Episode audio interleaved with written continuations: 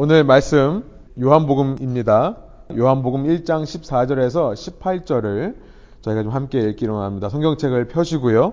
오늘도 성경을 여기저기 많이 봐야 될 것 같습니다. 요한복음 1장 14절 18절인데요. 사실 어, 공부는 요한복음 본문은 17절을 중심으로 예수 그리스도로 말미암아라는 제목으로 말씀 나누겠습니다. 우선 14절부터 18절까지 저와 여러분이 함께 한 목소리로 읽을 텐데요. 여러분 편하신 성경을 가지고 우리 함께 한번 읽어보겠습니다. 요한복음 1장 14절부터 18절까지입니다. 그 말씀은 육신이 되어 우리 가운데 사셨다. 우리는 그의 영광을 보았다. 그것은 아버지께서 주신 외아들의 영광이었다. 그는 은혜와 진리가 충만하였다. 요한은 그에 대하여 증언하여 외쳤다. 이분이 내가 말씀드린 바로 그분입니다. 내 뒤에 오시는 분이 나보다 앞서신 분이라고 말씀드린 것은 이분을 두고 말한 것입니다. 그분은 사실 나보다 먼저 계신 분이기 때문입니다. 우리는 모두 그의 충만함에서 선물을 받되 은혜에 은혜를 더하여 받았다. 율법은 모세를 통하여 받았고 은혜와 진리는 예수 그리스도로 말미암아 생겨났다. 18절. 일찍이 하나님을 본 사람은 아무도 없다. 아버지의 품속에 계신 외아들이신 하나님께서 하나님을 알려주셨다. 아멘. 예수 그리스도로 말미암아라는 제목으로 말씀 나눕니다. 제가 매주 성경 공부를 준비하면서 기본적으로 참고하는 서적이 8권입니다. 그리고 거기에 한두 권 정도 요한복음과 직접적인 관련이 없는 책들도 읽으면서 말씀을 준비하는데요. 오늘 성경 공부는 제가 이 책을 중심으로 나누려고 합니다. 1960년대에 영국 웨스트민스터 채플에서 마틴 로이드 존스라는 분이 아시죠? 이 설교한 요한복음 강해 시리즈인 하나님께로 난 사람이라는 책입니다. Born of God이라는 책인데 오늘 내용은 이 책을 바탕으로 또 제가 고민하고 묵상하는 내용들을 여러분과 함께 나누기로 합니다. 주후 1세기 말에 사도 요한이 이 요한복음이라는 복음서를 기록하게 된 계기에 대해서 제가 첫 시간, 둘째 시간 말씀드렸는데요. 그 또 하나의 복음서가 왜 필요했는가? 주후 1세기 말, 대략 우리가 90년대로 추정이 됩니다. 로마의 도미티아누스라고 하는 황제, 영어로는 Domitian이라고 하는데요. 도미티아누스라는 황제가 주후 81년부터 96년까지 다스립니다. 아마 이때 쓰여진 것으로 보여요.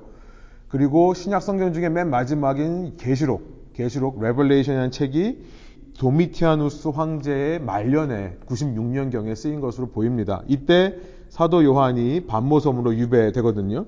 그런데 이 도미티아누스가 다스리던 이 로마 왕국 시대는 기독교에게 있어서는 그야말로 핍박의 시대였습니다. 정말 어려움의 시기였어요.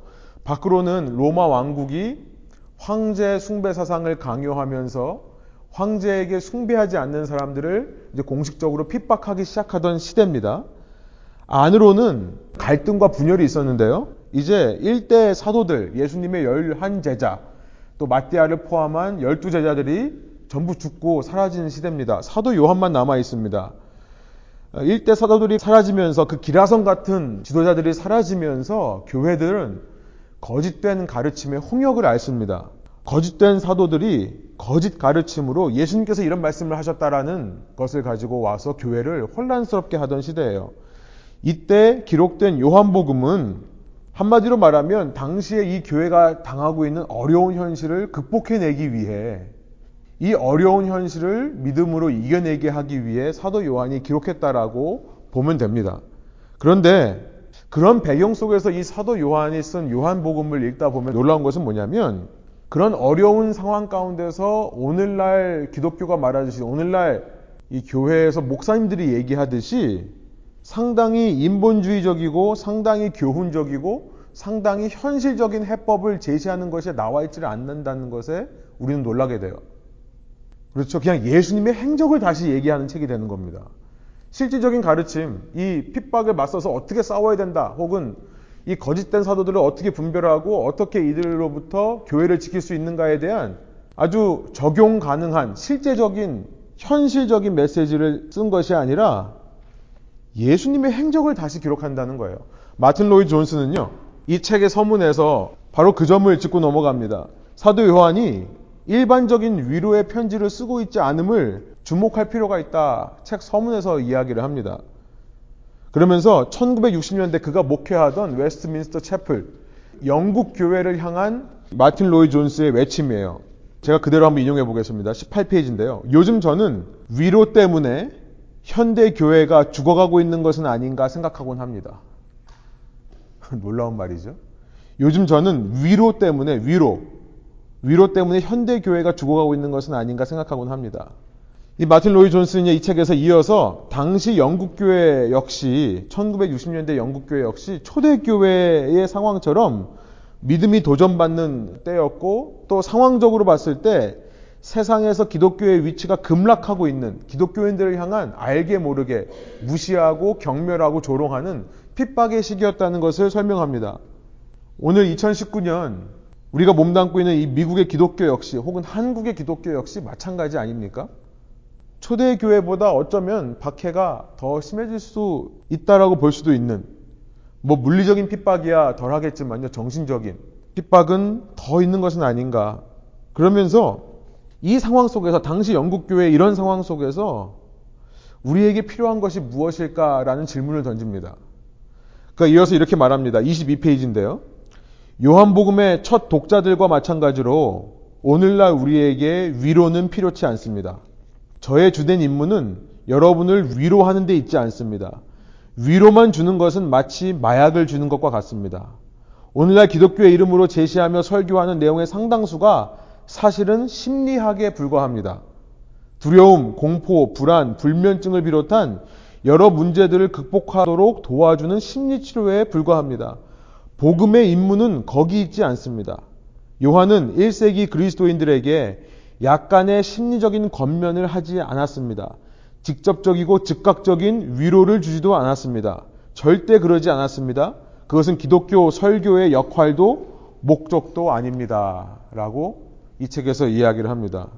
오늘날 수많은 교회들의 설교는요, 예배당을 나서는 순간 현실의 삶에서 즉각적으로 적용하고 즉각적으로 써먹을 수 있는 교훈과 위로의 메시지를 주는데 그 초점이 맞춰져 있다고 해도 과언이 아닐 겁니다. 오늘날 설교예요.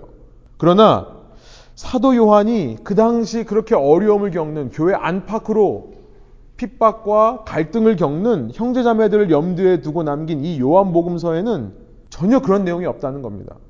위로의 메시지 자체가 없는 거예요. 물론 진정한 위로의 메시지는 들어있죠. 이 책의 기록 목적은 단 하나입니다. 요한복음 20장으로 가보시면요. 이 책을 기록한 목적, 요한복음 20장, 저희가 한번 살펴봤었는데요. 30절부터 31절입니다. 여러분 성경책으로 한번 가보세요. 요한복음 20장, 30절에서 31절. 이 책에 기록된 목적은 단 하나예요. 사도 요한은 이 목적에 충실하게 이 복음서를 기록합니다. 제가 30절부터 31절 한번 읽어볼게요.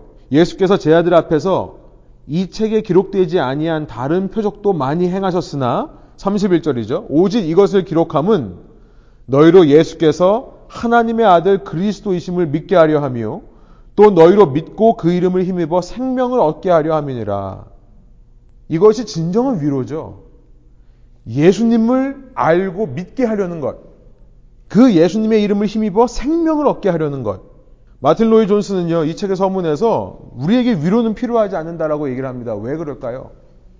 왜냐하면 진정한 위로는 저는 이 요한복음 20장의 말씀을 의지해서 진정한 위로는 예수께서 하나님의 아들 그리스도이심을 믿는 것으로부터 나오기 때문에 그렇다. 그 이름을 믿으면 그 믿음으로부터 생명이 나오기 때문에 그렇다. 이것이 사도 요한이 이 책을 쓰면서 오늘날 수많은 신앙서적과 설교들, 그런 교훈들과 권면들과 위로의 메시지와 예화로 가득가득 차 있는 이런 신앙서적과 설교들과 다른 형식의 문서를 남긴 이유입니다. 마틴 로이 존스의 말대로 현대 영국 또 미국의 기독교는 어쩌면 가짜 기독교가 판을 치고 있습니다. 이 책에서요, 그것을 가짜 기독교라고 얘기를 해요. 그의 표현은요, 온갖 심리학적인 설교와 권고와 호소가 난무한 설교는 가짜 기독교를 만든다. 그렇게 권고하고 호소해서 사람들을 움직이고, 저는 선동이라고 표현을 하죠, 가끔. 선동해서 활동하는 것이 가짜 기독교의 특징이다라고 얘기를 합니다. 23페이지예요. 그런데 이렇게 교회들이 열심히 활동하지만 저는 이런 질문이 들더라고요. 이렇게 열심히 활동을 하는데 정작 교인들의 삶을 들여다보면 이 시대에 수많은 권명과 위로의 메시지 넘쳐나고요. 활동들이 넘쳐나는데요. 교인들의 기쁨은 사라진 것 같다는 생각이 들어요. 교인들은 왠지 모르게 열정이 식어 보입니다. 교인들은 왠지 모르게 그 쳇바퀴처럼 돌아가는 사역 속에서 번아웃 되거나 무기력한 모습으로 살고 있다는 거예요. 영적으로 개로 현상, 개토가 되어가는 또 사회적으로도 개로가 되어는 현상이 일어나는 것은 아닌가. 마틴 로이 존스는요, 이 책 23페이지에서 이렇게 말합니다. 우리의 모든 신앙 활동은 진리를 깨닫는 데서 나와야 합니다. 라고 주장을 합니다. 저도 요한복음 아까 읽은 20장 31절의 말씀을 그대로 인용해서 그런 생각을 해봤어요. 우리 신앙생활의 기쁨과 이 열정과 활력을 불어넣을 수 있는 유일한 방법은 예수 그리스도를 믿는 믿음만으로 가능하다. 교회가 뜨거운 예배 분위기가 되어서가 아니라 우리 교회 소그룹이 친밀한 분위기가 되어서가 아니라 교회가 행정을 기가 막히게 잘 해서가 아니라 교회의 사역이 정말 효율적이고 효과적이어서가 아니라 우리 각자가 교회를 이루는 우리 각자가 예수 그리스도를 믿는 굳은 믿음 그리고 그 믿음이 날마다 자라가는 개혁과 부흥을 경험하게 될 때 예수 그리스도의 이름만으로 힘이 나고 예수 그리스도의 이름만으로 생명이 나와야지만 그래야 내가 소속한 이 교회가 활력을 얻게 되는 기쁨을 얻게 되는 그래야 내가 예수의 이름만으로 기쁨이 있고 예수의 이름만으로 생명이 활력이 있어야 내가 만들어내는 사역마다 내가 만지는 곳마다 내가 만나는 지체마다 주님으로부터의 생명력이 나를 통해 전해진다는 것입니다. 우리가 반드시 기억해야 될 것은 초대교회의 활력은 결코 잘 짜여진 사역이 있지 않았다는 것입니다. 잘 준비된 사역으로부터 나오는 것이 아니었다는 겁니다. 사역을 보면요, 사실 모험에 모험을 연속으로 하죠. 초대교회 사역은요, 정말 모험에 모험을 연속하는 거고요. 사도 바울도 알지 못하는데 그냥 환상에 이끌려서 가지 않습니까? 2차 전도 여행을. 뭘 준비를 합니까? 뭘 대비를 해요? 그때그때마다 성령님의 인도하심을 가지고 따라가는 거예요. 초대교회의 활력은 조직적인 움직임이나 잘 짜여진 사역으로부터 나온 것이 아니라요. 정말 누가 볼까, 누가 나를 미행하지는 않을까, 두려움 속에 매주 첫날 각 가정에 모여, 지금으로 하면 주일이죠. 주일날 가정에 모이고 찬양을 해도 모기 같은 소리로, 말씀을 읽어도 정말 모기 같은 소리로 성경을 읽던 시대였는데요. 그러나 예수의 이름만 불러도 기쁜 사람들, 초대교회 활력은 거기서부터 나온 겁니다. 예수라는 이름만 생각해도 열정의 샘솟아 핍박을 두려워하지 않고 타협을 하지 않는 신앙생활 하는 사람들, 그런 사람들을 통해 교회가 활력이 있었다는 것입니다. 그때 하늘로부터 하늘로부터 위로가 임하는 거죠. 예수님만을 붙잡을 때 그 예수님께서 부어주시는 위로가 그때 생기는 거죠. 이 시대는요, 이 수단과 방법이 거꾸로 되어 있습니다. 너무나 현실 적용한 것만 하다 보니까 예수를 거치지 않고 예수를 깊이 묵상하지 않고 예수님 안에 깊이 거함 없이 그때그때마다 위로를 얻으려고 하는 진정으로 예수님만으로 기쁘고 예수님만 생각해도 열정이 샘솟던 사람들에 의해서 교회는 칭송을 받았던 시대가 초대교회였습니다. 아니, 목사님 그래도 교회가 건 갖춰야죠. 교회가 세상 못지않게 조직도 잘하고 재미도 있어야죠. 근데 우리가 지금 몇 주째 살펴보고 있는 요한복음 1장의 서론, 이 1장 1절부터 18절을 우리가 살펴보고 있는데요. 이 18개의 절 중에서도 요한복음 전체의 메시지의 핵심이라고 할 수 있는 14절. 여러분 14절이 뭐라고 말씀하십니까? 그 말씀은 육신이 되어 우리 가운데 사셨다. 우리는 그의 영광을 보았다. 그것은 아버지께서 주신 외아들의 영광이었다. 그는 은혜와 진리가 충만하였다. 그리고 15절은 다음에 살펴보고 16절. 우리는 모두 그의 충만함에서 선물을 받되 은혜에 은혜를 더하여 받았다. 오늘 말씀이요. 14절 16절이 이렇게 말씀하고 있다는 겁니다. 이 땅에 사람이 되어 오신 예수 그리스도 그 안에 은혜와 진리가 충만하였다. 그리고 우리는 그 충만함으로부터 은혜 위에 은혜를 얻었다.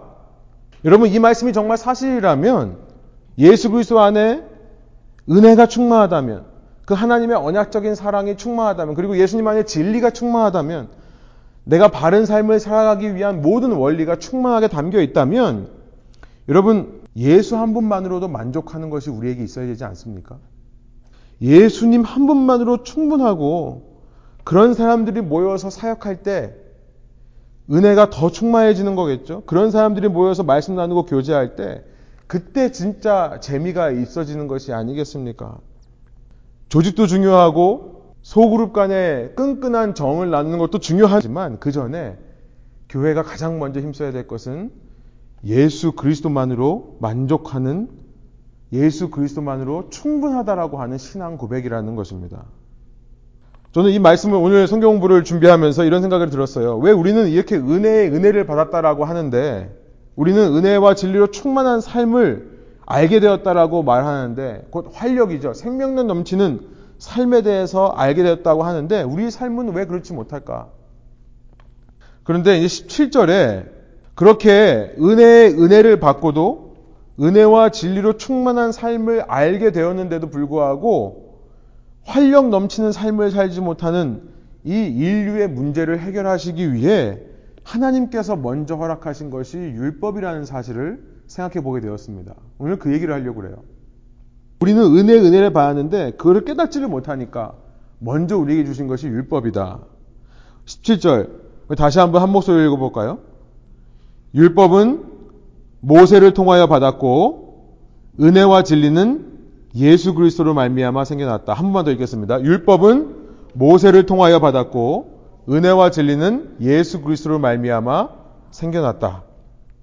여기 보면 앞부분에 율법은 모세를 통해 받은 바 되었다. 수동태입니다. divine passive라고 한다고 말씀드렸죠. divine passive. 이 신적 수동태라고 하는 그러니까 누가 주신 거라고 말하는 겁니까? 모세가 준 것이 아니라 하나님이 주신 거라고 말을 하는 겁니다. 하나님이 주셨는데 모세를 통해 주신 겁니다. 여러분 율법이라고 하는 것이 하나님으로부터 나온 것이라는 사실을 우리는 잊어서는 안 됩니다. 하나님으로부터 나왔다면 율법이 선한 것일까요? 악한 것일까요? 율법은 선한 겁니다. 율법은 선한 거예요. 디모데 전서 1장 8절을 한번 찾아가 보세요.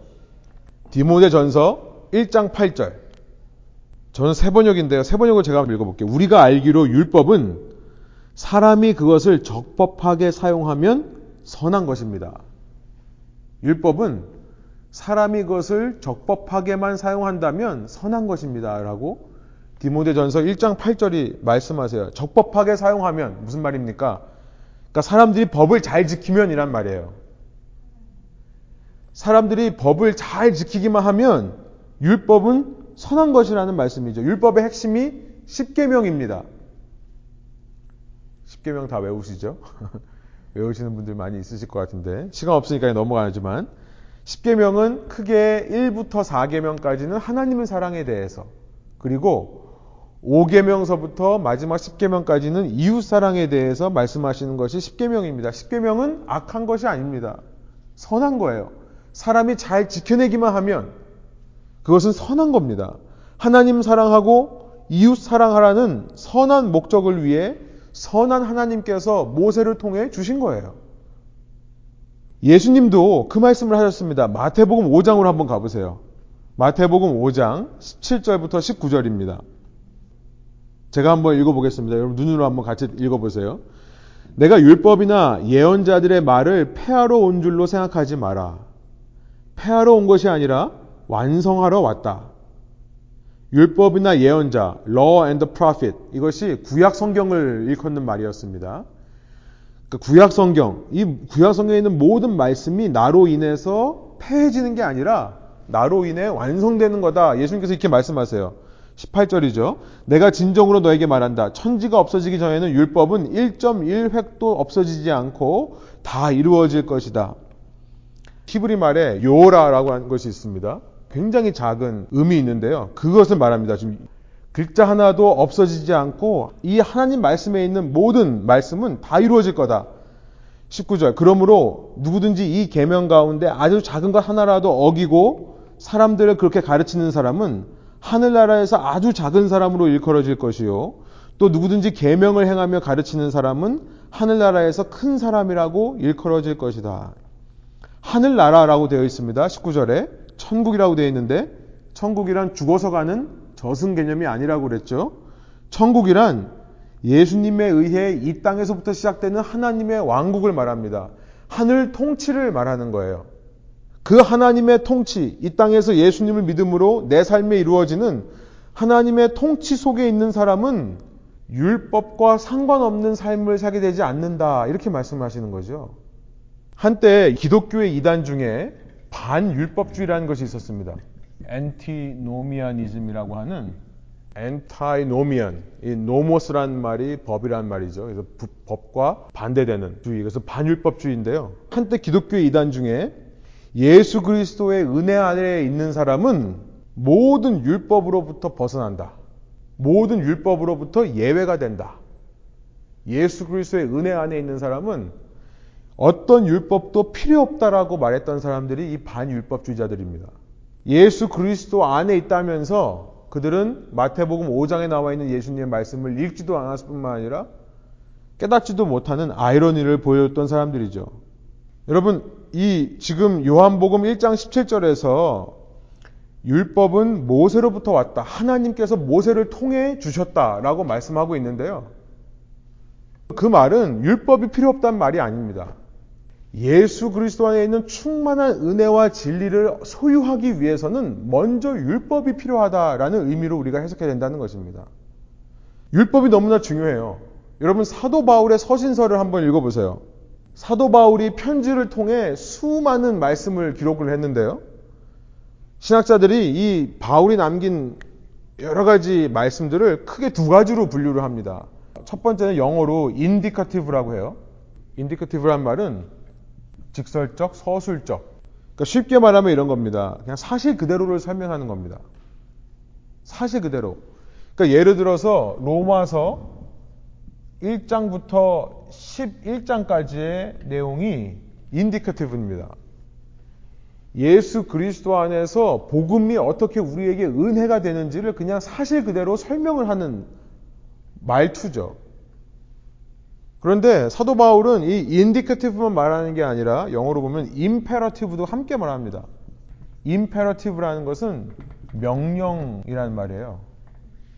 쉬운 예를 들면 로마서 1장부터 11장에서 예수 그리스도 안에 있는 또 하나의 의, 율법이 아닌 또 하나의 의이신 예수 그리스도의 은혜에 대해서 얘기를 한 다음에 로마서 12장부터 16장까지는 어떻게 무슨 말을 합니까? 로마서 12장 1절 어떻게 시작하죠? 그러므로 형제들아 뭐라고 돼 있죠? 내가 하나님의 모든 자비하심으로 너희를 뭐 한다고요? 권하노니 명령어죠. 너희 몸을 하나님이 기뻐하시는 거룩한 산 제물로 드리라 이것이 너희들의 영적 예배니라. 너희는 이 시대를 본받지 말고 오직 마음을 새롭게 함으로 변화를 받아 하나님의 선하시고 기뻐하시고 온전한 뜻이 무엇인지 분별하도록 하라. 명령으로 끝나죠. 은혜를 받았다면 이 은혜에 대해 가르칩니다. 그 가르침을 받고 너희가 은혜를 깨닫고 은혜를 받았다면 은혜에 합당한 삶을 살아가라라고 하는 명령을 얘기해요. 이 임페러티브는 전부 율법입니다. 말하자면. 그렇죠. 너의 마음을 새롭게 해라. 변화를 받아라. 이 시대를 본받지 말아라. 명령입니다. 은혜를 받은 자로서 합당한 삶을 살라라고 주문하는 사도 바울. 바울의 서신서를 보면 이런 명령어들이 얼마나 많이 나오는지 아십니까? 그런데 이 모든 명령어들은 구약에 나와 있는 율법과 상관없는 명령들이 아닙니다. 그 구약에 나와 있는 율법을 완성시키는 명령이라는 거예요. 구약에 나와 있는 율법을 이루는 한 점도 땅에 떨어지지 않고 전부 이루는 완성시키는 말씀이 된다는 겁니다. 이것이 사도 바울이 썼지만 하나님의 말씀이니까요. 어, 우리가 신학적으로 성경을 이해하는 데 있어서 중요한 컨셉 한 가지가 있는데 여러분 아시는 분들은 많이 아실 거예요. 계시의 점진성이라는 게 있습니다. 들어보신 적 있으세요? 영어로는 Progressive Revelation이라고 합니다. 신학교에서 말하는 어려운 컨셉이긴 한데 여러분이 아셔야 됩니다. 쉽게 말하면 이런 거예요. 제가 지지난주에 성전에 대해서 설교를 했었죠. 지지난주엔 성전을 가지고 얘기를 하면서 구약의 재단을 쌓은 것부터 시작해서 성막, 그리고 성전, 더 나아가서 예수님의 부활하신 육체를 가리키는 그러고 나서 그 예수님에 의해서 부활한 새 성 예루살렘까지 얘기하는 이 모든 얘기를 했었습니다. 그러니까 하나님과의 관계, 하나님과의 제사, 예배 이것이 재단을 쌓은 것부터 시작해서 새 성 예루살렘에 이르기까지 성경은요 점진적으로 발전합니다. 계시는 점진적으로 발전한다는 거예요. 처음부터 모든 것을 다 보여주지 않고 처음에는 완전한 것의 그림자를 보여주다가 점차 완전한 것을 말씀하신다는 거죠. 이것이 계시의 점진성입니다. 구약에는 완전한 것이 아직 나타나지 않습니다.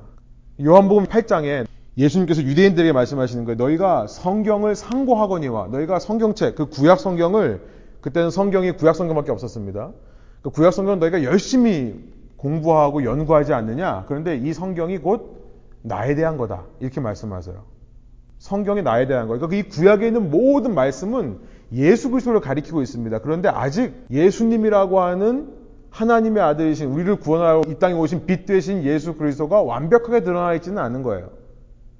예수 그리스도를 예표하는 미리 조금씩 보여주는 그런 사건들, 그런 인물들이 가득한 겁니다. 그런데 신약에 오면 예수님을 통해서 그 모든 것들이 이제 확실하게 보이기 시작하는 겁니다. 계시의 점진성이에요. 그러나 이 계시의 점진성 속에서 우리가 놓치지 말아야 될 것은 뭐냐면 부분적으로 보이는 것이 점차 완전해지지만 원리는 동일하다는 사실입니다. 계시의 점진성으로 볼 때 구약의 율법이 완전해진 게 뭘까요? 예수님의 복음이라고 우리가 얘기하는 굿뉴스, 그죠? 유한겔리온, 복음이라고 얘기하는 예수 그리스도의 십자가와 부활 그리고 성령 세례 이 모든 것을 얘기하는 그러니까 율법이라는 것이 계시의 점진성에 의해서 완벽히 드러난 것이 복음입니다. 그런데 율법이 복음으로 대체되는 건데요. 율법의 원리, 율법이 추구하는 아까 십계명의 원리, 하나님 사랑과 이웃 사랑의 원리가 아예 없어지는 거냐? 그렇지 않다는 거죠. 율법 중에 없어지는 것이 있다면 그 당시 사회와 문화에게만 적용되었던 겉 포장, 형식이라고 할 수 있는 그거는 사라질 수 있습니다만 율법의 원리는 동일하게 복음 속에 남아 있는 거죠. 예수 그리스도를 통해 부분적으로 알고 부분적으로 할 수 있었던 하나님 사랑과 이웃 사랑이 예수님에 의해서 복음에 의해서 완성되는 겁니다. 요한복음 1장 17절에서요. 지금 율법은 모세를 통하여 받았다라고 하는 이 말 속에서 우리는 먼저 이 율법이라는 것이 얼마나 중요하고 율법이 얼마나 선한 의도와 목적으로 사용되는지를 알아야 된다는 것입니다. 복음에 비해서 아직 완벽하지는 않지만 율법이 가지고 있는 선한 원리, 먼저 와서 희미하게만 비춰주고 있는 그 원리를 먼저 깨달아야 된다는 거예요. 여러분, 우리는 지금까지 요한복음 1장 1절부터 13절을 통해 태초에 말씀이 계셨다. 그리고 그 말씀이 세상을 비추는데 그 생명이신 빛 되신 말씀이 세상을 비추는데 1장 5절 어떻게 됐죠? 빛이 어둠에 빛이 돼 어둠이 빛을 깨닫지 못하더라 라고 하는 말씀을 우리가 살펴봤었어요. 만약 구약에서 율법이라는 것이 있기 전에 예수님이 바로 구약에 오셨다면 과연 사람들이 깨달을 수 있었을까라는 생각을 해보게 되는 겁니다. 쉽게 말하면 이런 생각을 해봤어요. 비유가 적절한지는 모르겠지만 여러분 어두운 방에 있다가 갑자기 불 켜면 선명하게 보이나요? 모든 게? 어두운 방에서 갑자기 불을 켜버리면 순간에 아무것도 안 보이죠. 우리는 눈을 감을 수밖에 없습니다. 완전한 어둠에서 사람은 완전한 빛으로 한 번에 갈 수가 없습니다. 아무리 보여줘도 깨닫지를 못해요. 말하자면 중간 단계가 필요한 겁니다. 중간 다리 역할을 하는 것이 필요해요. 그것이 바로 율법이었다는 거예요. 그 그림을 그릴 때, 우리 유화를 그릴 때, 제가 알고 있는 미술 지식으로는 내가 새를 그리기 원한다. 처음부터 새를 그리는 사람 없죠. 그렇죠? 뭐 하죠? 제일 먼저 배경을 막 그립니다. 새가 있어야 될 자리에 그 뒤에 있는 배경을 먼저 그리고 그 다음에 새를 그려야 새가 보이는 것이 되죠. 거꾸로 새를 먼저 그려놓고 그 위에다 배경을 칠하는 사람은 없을 거 아니에요. 그죠? 율법이라고 하는 역할이 바로 이겁니다. 우리 눈에 빛이 한 번에 들어오면 우리는 이해하지 못합니다. 감지하지를 못해요. 그래서 성경은 율법을 가지고 뭐라고 말하냐면 초등교사라고 얘기를 합니다. 혹은 개인교사라고 얘기를 해요. 완전한 진리를 한 번에 보여주면 이해를 못하니까 그 진리를 이해할 수 있도록 과외 선생님 혹은 elementary teacher, 예, 몽학 선생이라고 하는 elementary teacher. 먼저 가장 기본적인 것을 먼저 알려주는 선생 역할을 하는 것이 율법이라고 얘기합니다. 갈라디아서 3장 21절부터 24절이 있는데요. 한번 여러분 성경책을 한번 가보시면 좋겠어요. 갈라디아서 3장 21절부터 24절. 갈라디아서 3장 21절 제가 개혁개정을 읽어보겠습니다. 그러면 율법이 하나님의 약속들과 반대되는 것이냐?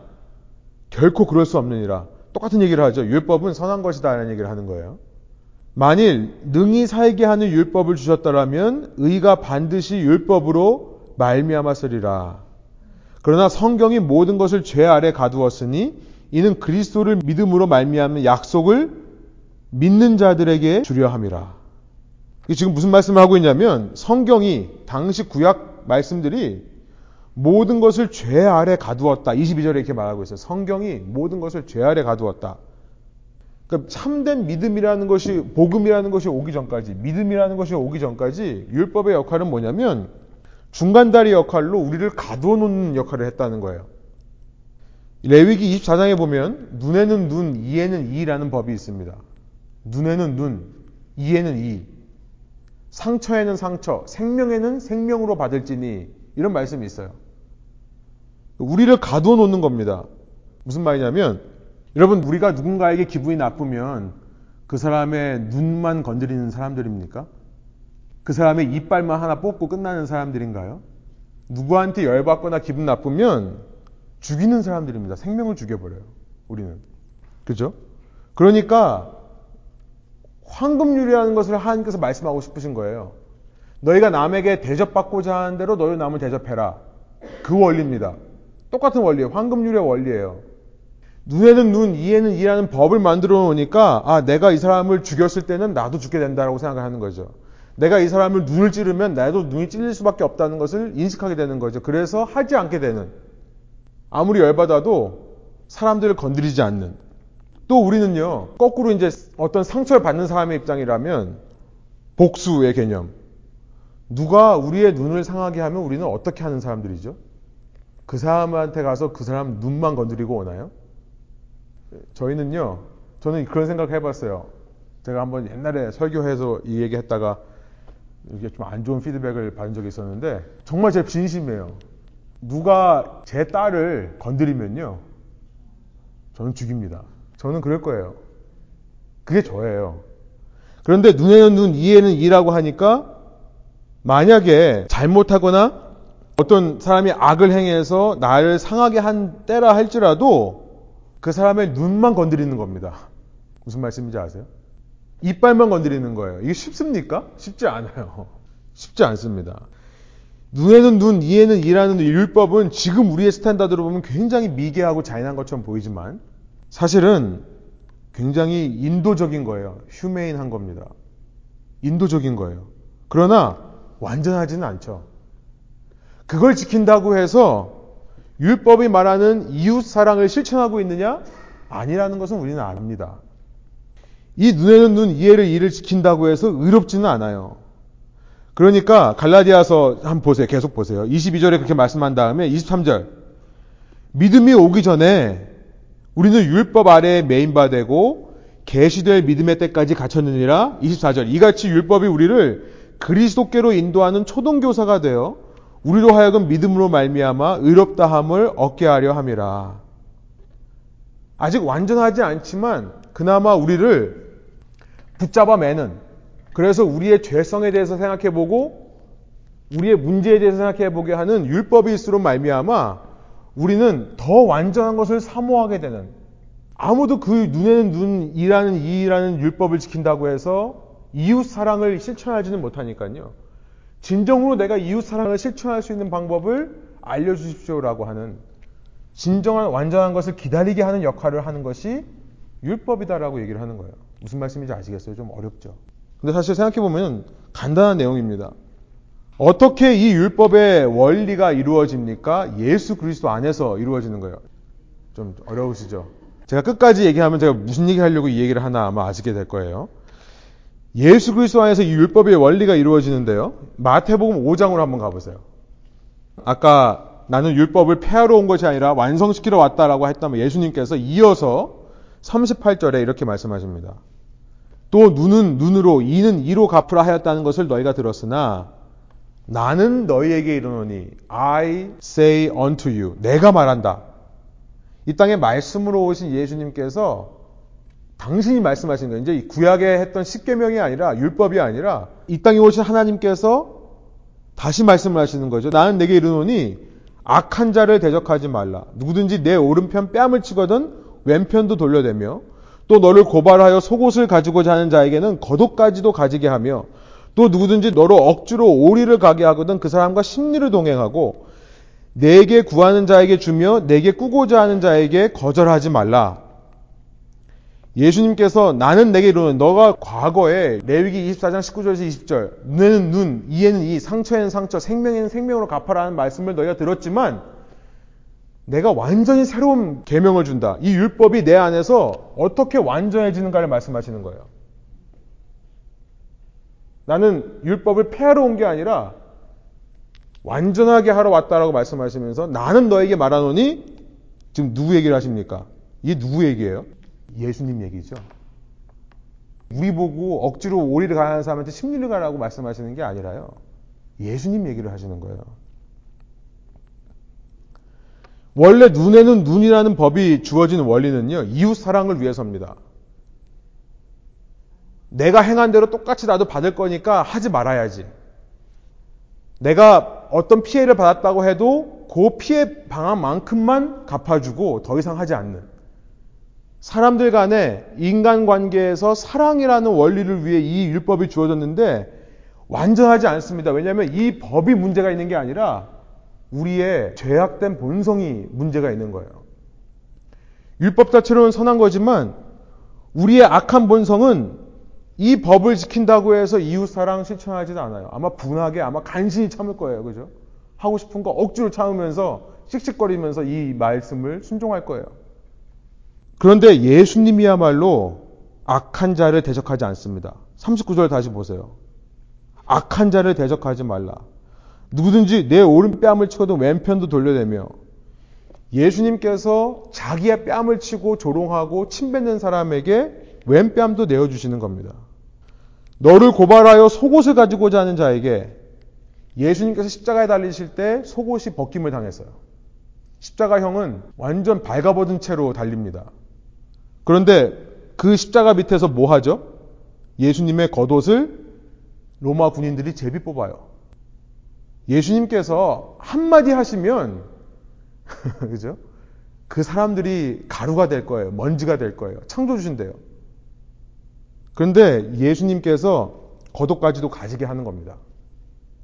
누구든지 너를 억지로 오리를 가게 하거든 예수님께 십자가를 지울 때 억지로 지웠다는 표현이 있습니다. 그죠? 복음서에 나오죠.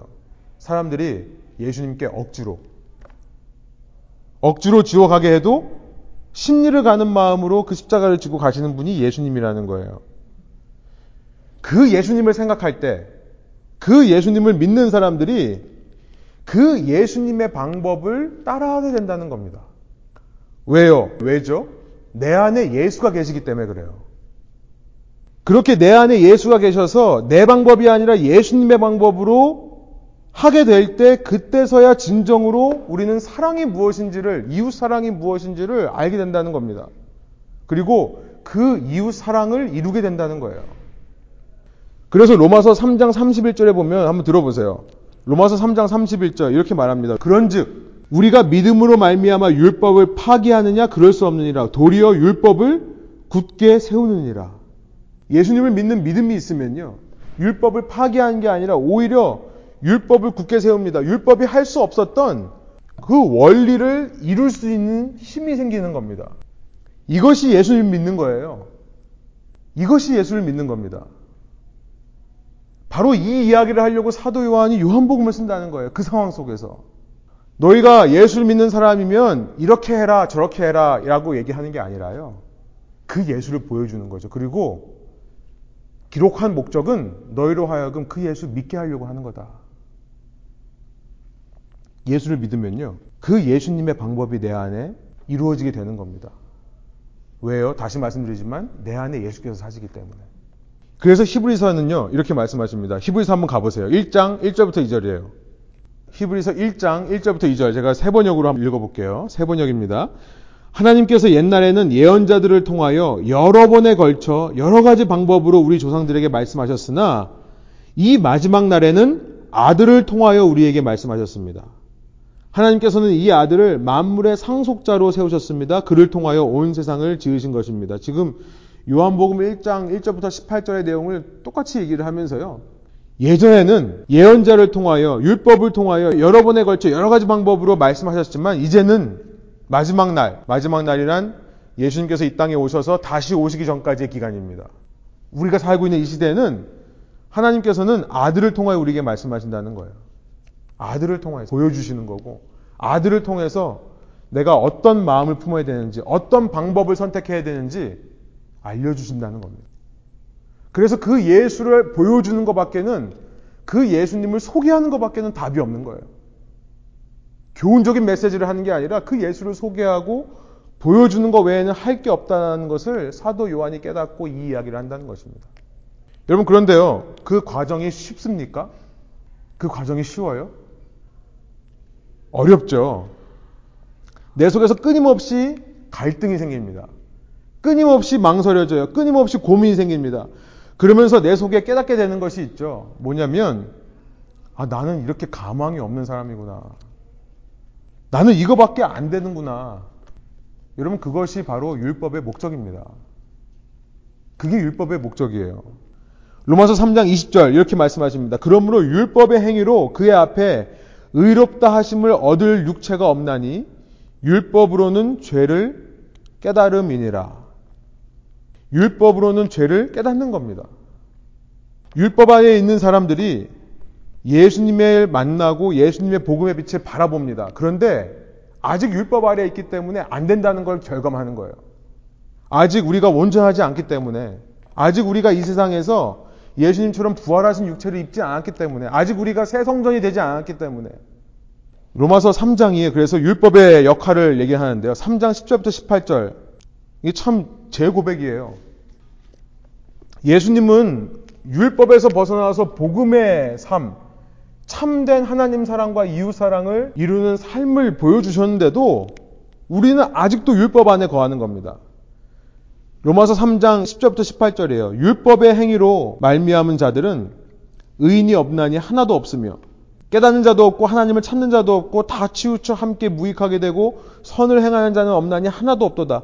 그들의 목구멍은 열린 무덤이요. 그 혀로는 속임을 일삼으며 그 입술에는 독사의 독이 있고 그 입에는 저주와 악독이 가득하고 우리의 입술이요. 얼마나 독사의 독처럼요. 그렇죠? 저주와 악독이 가득한지. 그 발은 피 흘린 데 빠른지라 파멸과 고생이 그 길에 있어 평강의 길을 알지 못하고 그들의 눈앞에 하나님을 두려워함이 없느니라 함과 같으니라. 사도 바울이요. 로마서 3장에서 이야기를 해놓고 사도 바울은 예외입니까? 사도 바울 예외 아니에요. 로마서 7장입니다. 21절부터 24절. 많은 신학자들이 사실 로마서 7장에 나와 있는 이 21절부터 24절의 내용은 사도 바울의 솔직한 고백이 아니라 사도 바울의 수사학적인 고백이다라고 얘기를 합니다. rhetorical expression이라고 얘기를 해요. 수사학적인 뭐냐면 당시 웅병가들이 쓰던 화법인데요. 나는 안 그러지만 이 말씀을 듣는 사람들을 위해 그 사람들의 입장에서 얘기를 한다는 거예요. 그러니까 사도 바울은 이런 고민과 이런 갈등이 없는데 사도 바울은 예수 그리스도 안에서 완전해졌기 때문에 이런 고민과 갈등이 없는데 사도 바울의 메시지를 듣는 이 로마에 있는 성도들은 아직도 예수를 믿는다고 하면서도 왔다 갔다 하기 때문에 이런 고백을 한다. 이렇게 대신 고백을 해준 거다라고 사람들이 얘기를 합니다. 저는 그 생각 안 해요. 이것이 사도 바울의 예수 그리스도의 복음을 알고도 자기 속에 있는 갈등에 대한 솔직한 고백이라고 저는 믿어요. 자기 자신이 아직도 율법 아래에 있는 겁니다. 로마서 21장 24절이에요. 그러므로 내가 한 법을 깨달았노니 곧 선을 행하기 원하는 나에게 악이 함께 있는 것이로다. 내 속사람으로는 하나님의 법을 즐거워하되 내 지체 속에서 또 한 다른 법이 내 마음의 법과 싸워 내 지체 속에 있는 죄의 법으로 나를 사로잡아 오는 것을 보노도다. 오라 나는 공고한 사람이로다. 이 사망의 몸에서 누가 나를 건져내랴. 예수 그리스도의 은혜를 깨닫는 순간 우리의 영이 살아납니다. 그래서 이제는 전에는 죄가 아니던 것들이 이제는 죄로 인식이 돼 버려요. 거꾸로. 신기한 게요. 예수님의 복음을 알면 알수록 우리는 율법 아래에서 율법의 정죄함을 받게 되는 겁니다. 그러니까 어떤 사람들이 율법이 필요 없다라고 자꾸 얘기를 하는 거예요. 율법을 매이지 말자. 우리는 은혜 안에 있으니까 은혜만으로 족하다. 반율법적인 생각을 한다는 거예요. 그런데 이게 자연스러운 우리의 모습이라는 거예요. 왜요? 아직 우리의 육체가 죄와 사망의 법 가운데 거하기 때문에. 예수님의 복음을 받아들임으로 우리의 영은 살아났지만 그 영을 담고 있는 이 질그릇, 우리의 육체는 아직도 죄와 악이 함께 있는 것이기 때문에 나는 공고한 사람이다라고 하는 것을 깨닫게 된다는 겁니다. 여러분 신기해요. 어둠에서 빛으로 가는 과정이 단번에 가는 게 아니라요. 이렇게 아직도 율법의 정죄함 속에서 싸워가면서 자신이 곤고해짐을 통해 정말 바닥을 침을 통해 여기로 가게 된다는 거예요. 그런데요. 저는 예수님의 말씀이 너무나 감사합니다. 예수님께서 이런 말씀을 하신 적이 있었어요. 누가복음 7장으로 가보세요. 이제 마지막 성경을 저희가 찾는 건데요. 누가복음 7장. 지금까지 제가 배경을 그린 겁니다. 이제 새를 그릴 차례예요. 누가복음 7장 36절에서 47절이에요. 제가 세 번역을 한번 쭉 읽어볼 테니까 여러분 한번 들어보세요. 바리세파 사람 가운데서 어떤 사람이 예수께 청하여 자기와 함께 음식을 먹자고 하였다. 그래서 예수께서는 그 바리세파 사람의 집에 들어가셔서 상에 앉으셨다. 그런데 그 동네에 죄인인 한 여자가 있었는데 예수께서 바리세파 사람 시몬이라는 사람입니다. 바리세파 사람의 집에서 음식을 잡수고 계신 것을 알고서 향유가 담긴 옥합을 가지고 와서 예수의 등 뒤에 발 곁에 서더니 울면서 눈물로 그 발을 적시고 자기 머리털로 닦고 그 발에 입을 맞추고 향유를 발랐다. 예수를 초대한 바리세파 사람이 이것을 보고 혼자 중얼거렸다. 이 사람이 예언자라면 자기를 만지는 저 여자가 누구이며 어떠한 여자인지 알았을 터인데 그 여자는 죄인인데 지금 무슨 말을 하는 겁니까? 죄인인 여자가 와서 만지니까 부정함이 옮는다고 생각을 하는 거예요. 율법으로 완전한 사람이라면 이 부정함이 옮기는 것을 본인이 알았을 터인데 모르고 있구나. 혼자 중얼거리는 겁니다. 그런데 예수님께서는 사람의 생각을 모르는 것이 없죠. 40절에 이렇게 말씀하십니다. 예수께서 그에게 말씀하셨다. 시모나, 내게 할 말이 있다. 시몬이 말했다. 선생님 말씀하십시오. 예수께서 말씀하셨다. 어떤 돈놀이꾼에게 갬블하는 사람이겠죠. 돈놀이꾼에게 빚진 사람 둘이 있었는데 사채업을 하시는 사람이죠. 한 사람은 500데나리온 빚지고 또 한 사람은 50데나리온을 빚졌다. 한 데나리온이 하루 일당이라고 그러면 한 100불 정도라고 하면 여기 지금 500 5만 불 빚지고 또 한 사람은 50데나리온 그러니까 5천 불 5천 불 빚졌습니다. 근데 둘 다 갚을 길이 없어요. 둘 다 갚을 길이 없으므로 돈놀이꾼은 둘에게 빚을 없애주었다. 사채업자가요. 그 빚을 그냥 탕감해 준 겁니다. 그러면 그 두 사람 가운데서 누가 그를 더 사랑하겠느냐? 시몬이 대답하였다. 더 많이 빚을 없애준 사람이라고 생각합니다. 그러니까 5만 불 탕감받은 사람이 더 사랑한다는 거예요. 예수께서 그에게 말씀하셨다. 내 판단이 옳다. 그런 다음에 44절. 그 여자에게로 돌아서서 시몬에게 말씀하셨다. 여자를 향해 돌아서면서 시몬에게 말씀하시는 겁니다. 너는 이 여자를 지금 보고 있는 거지. 내가 내 집에 들어왔을 때 너는 내게 발 씻을 물을 주지도 않았다. 그러나 이 여자는 눈물로 내 발을 적시고 자기 머리털로 닦았다. 너는 내게 입을 맞추지 않았으나 이 여자는 들어와서부터 줄곧 내 발에 입을 맞추었다. 너는 내 머리에 기름을 발라주지 않았으나 이 여자는 내 발에 향유를 발랐다. 그러므로 내가 내게 말한다. 이 여자는 그 많은 죄를 용서받았다. 그것은 그가 많이 사랑하였기 때문이다. 용서받은 것이 적은 사람은 적게 사랑한다. 47절이요. 개혁개정으로 이렇습니다. 이러면 내가 내게 말하노니 그의 많은 죄가 사하여졌도다. 이는 그의 사랑함이 많음이라.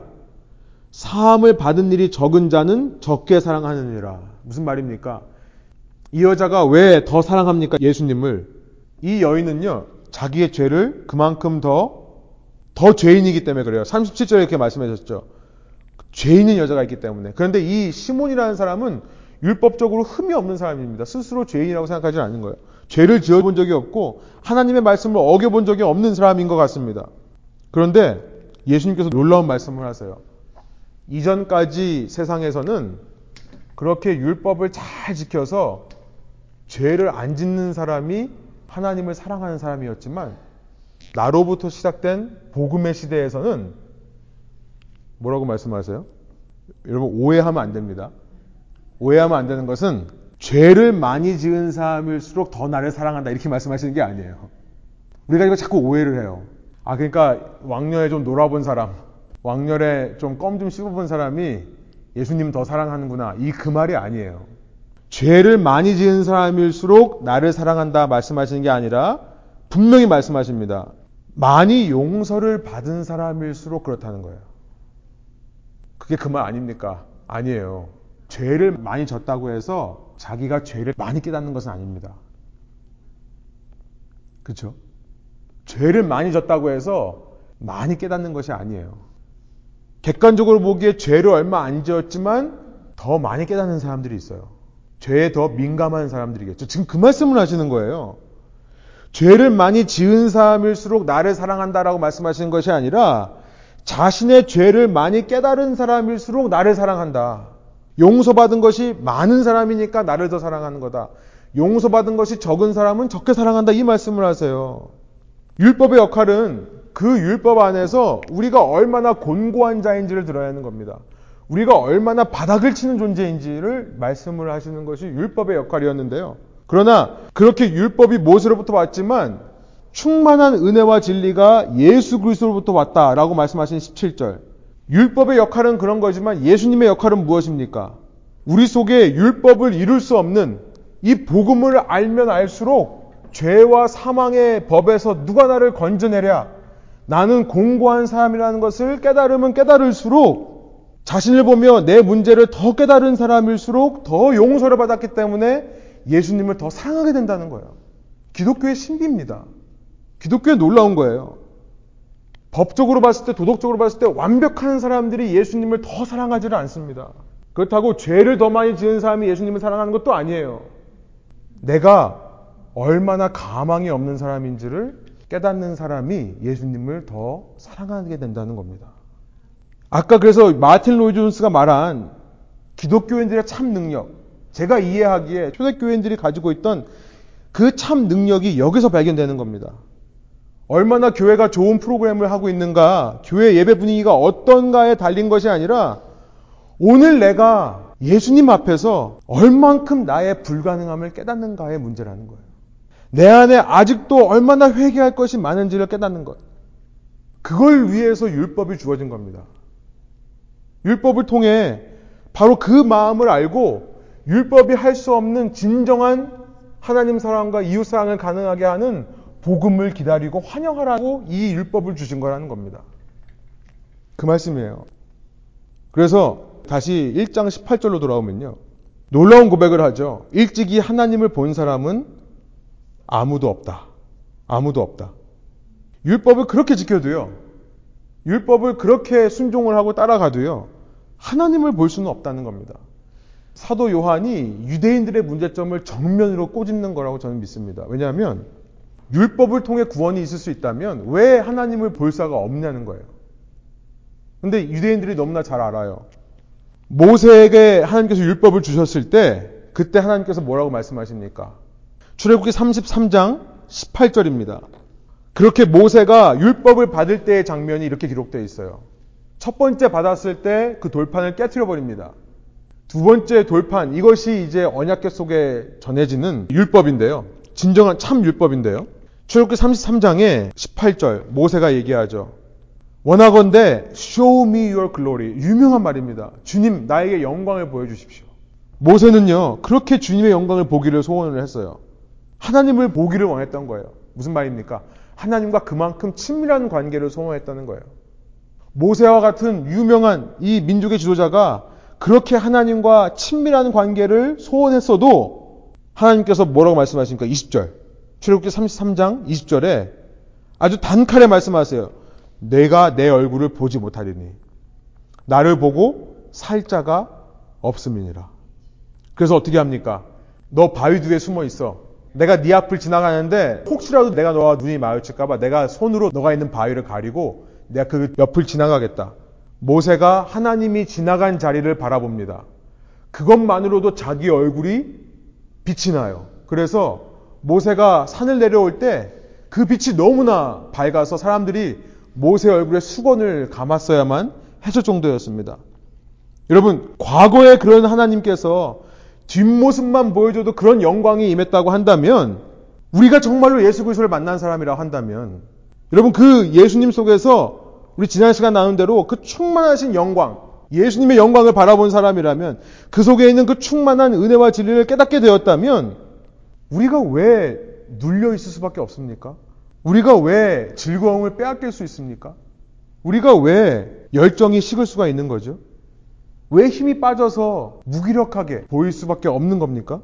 우리가 정말로 예수님을 만난다면, 그리고 그 예수님을 모세와 같이 간절하게 바란다면, 우리 속에 왜 기쁨이 샘솟지 않겠습니까?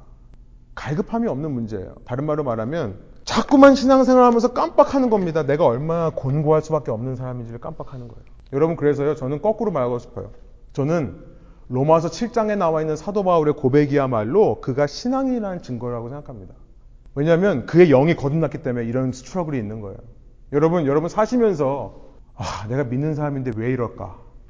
내가 하나님을 만났다고 하는 사람인데 내가 왜 이걸 참지를 못하지? 그 말을 꼭 되받아 쳐야 되는가? 왜 내가 그냥 예수님처럼 져줄 수는 없는가? 왜 그 사람과 싸워야 되는가? 하루에도 몇 번씩 저는 이런 생각을 하거든요. 오늘 하루도 사실 그 생각 많이 했어요. 그런데 여러분, 여러분 마음 가운데 그 마음이 있다면 여러분 그거야말로 예수님의 충만하신 영광을 바라볼 수 있는 기회라고 믿으시기 바랍니다. 그거야말로 예수님 안에 있는 그 충만한 진리와 은혜를 사모하게 될 수밖에 없는 계획이라는 거예요. 하나님이 왜 그런 일을 허락하십니까? 그래서 우리와 하여금 율법에 눌려서 야 내가 이거밖에 안 되는구나 정죄하고 절망하고 끝나라는 것이 아니라 그 율법 안에서 더 완전한 예수님을 소망하게 하라는 도구로 허락해 주셨다는 겁니다. 저는 이 책을 읽으면서 나중에 이제 중반부에 가면은 마틴 로이 존스가요 이런 얘기를 합니다. 71페이지에 이런 얘기를 하는데요. 자기 마음의 재앙을 깨달아야 주님을 사랑할 수 있다. 이게 말이 됩니까? 라고 생각하지만 그게 정말 말이 돼요. 내 속에 있는 마음의 재앙을 깨닫지 않으면 예수님 사랑할 수 없습니다.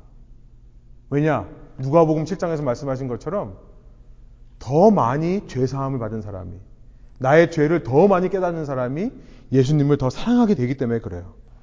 신앙생활 하면서 자꾸만 내 의가 높아집니다. 그렇죠? 내 머리가 점점 굳어져요. 내 마음이 점점 식어버려요. 큰 문제입니다. 내 식어진 머리, 내 식어지는 가슴의 문제를 자꾸만 우리는 딴 데서 찾아요. 교회 분위기가 이래서, 모이는 사람이 몇 안 돼서, 다른 데서 찾아요. 아닙니다.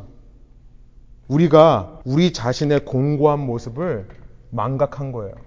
우리의 율법 아래에서 복음이 아니면 헤어나올 수 없는 우리의 모습을 발견해야 그때부터 참된 신앙이 시작되는 겁니다. 그래서 이런 얘기도 마틴 로이 존스가 이 책에서 합니다. 너무 빨리 율법에서 벗어나 복음으로 곧장 달려가지 마라. 요즘 이런 설교가 없죠. 그러면서 뭐라고 하냐면 너무 빨리 치료받지 마라. 이렇게 기록을 합니다. 그리스도의 필요성을 절실히 깨닫기도 전에 결단하도록 재촉하고 강요당한 것이 아닌가 돌아보라. 여러분 적게 사랑하고 있다면 적게 사함 받은 겁니다. 소원하옵기로는요. 오늘 이 말씀 앞에서 율법을 주신 하나님의 뜻을 바로 아시기를 원합니다. 율법 안에서 내 자아가 더 문제가 있다는 것이 발견될수록 그러나 율법만 주신 게 아니죠. 예수 그리스도 은혜와 진리로 충만하신 예수님을 주셨습니다. 내 안에서 문제가 있다는 것이 발견되면 발견될수록 예수님을 기뻐하시는 참된 신앙이 회복되는 저와 여러분 되기를 소원합니다. 함께 기도하겠습니다.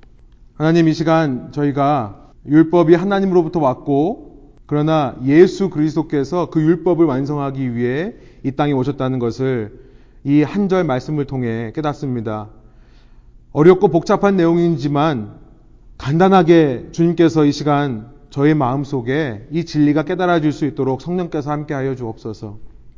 누구든지 선줄로 생각하는 자는 넘어질까 조심하라. 하나님, 우리가 아직도 이 죄악된 육체를 입고 있기 때문에 발견할 수밖에 없는 나의 추악한 모습, 나의 모자란 모습.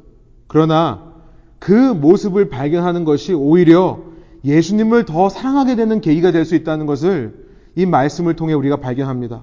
주님, 단순한 교훈적인 메시지, 단순한 실제 생활에 적용 가능한 그런 현실적인 프랙티컬한 메시지로 만족하는 것이 아니라 이런 나의 상황 가운데서 예수님을 만나는 것이 우리의 진정한 위로가 된다는 것을 저희의 마음으로 고백하는 이 저녁 되게 하여 주옵소서. 우리가 우리의 죄악을 발견하면 발견할수록 그 죄악보다 더 크신 그 죄악을 덮고 계신 예수님의 사랑을 더 느끼게 하여 주시고 그 예수님의 사랑을 더 느낄 때에 우리가 어찌 이 죄악 가운데 계속 거할 수 있겠습니까? 예수님의 사랑을 체험하면 체험할수록 나도 예수님께 사랑으로 고백하는 그래서 그리스도와 있는 생명의 성령의 법이 우리를 죄와 사망의 법으로부터 자유롭게 하는 이 복음의 신비와 이 복음의 놀라운 아이러니를 오늘도 체험하는 저희 한 사람 한 사람 되게 하여 주옵소서. 예수, 예수, 예수를 더 사랑하며 그 예수의 이름으로 치유받고 회복되고 권세를 누리는 생활의 활력과 기쁨과 우리 삶의 능력을 공급받는 이 저녁 되게 하여 주옵소서 감사드리며 예수 그리스도 이름의 영광을 위하여 기도합니다. 아멘.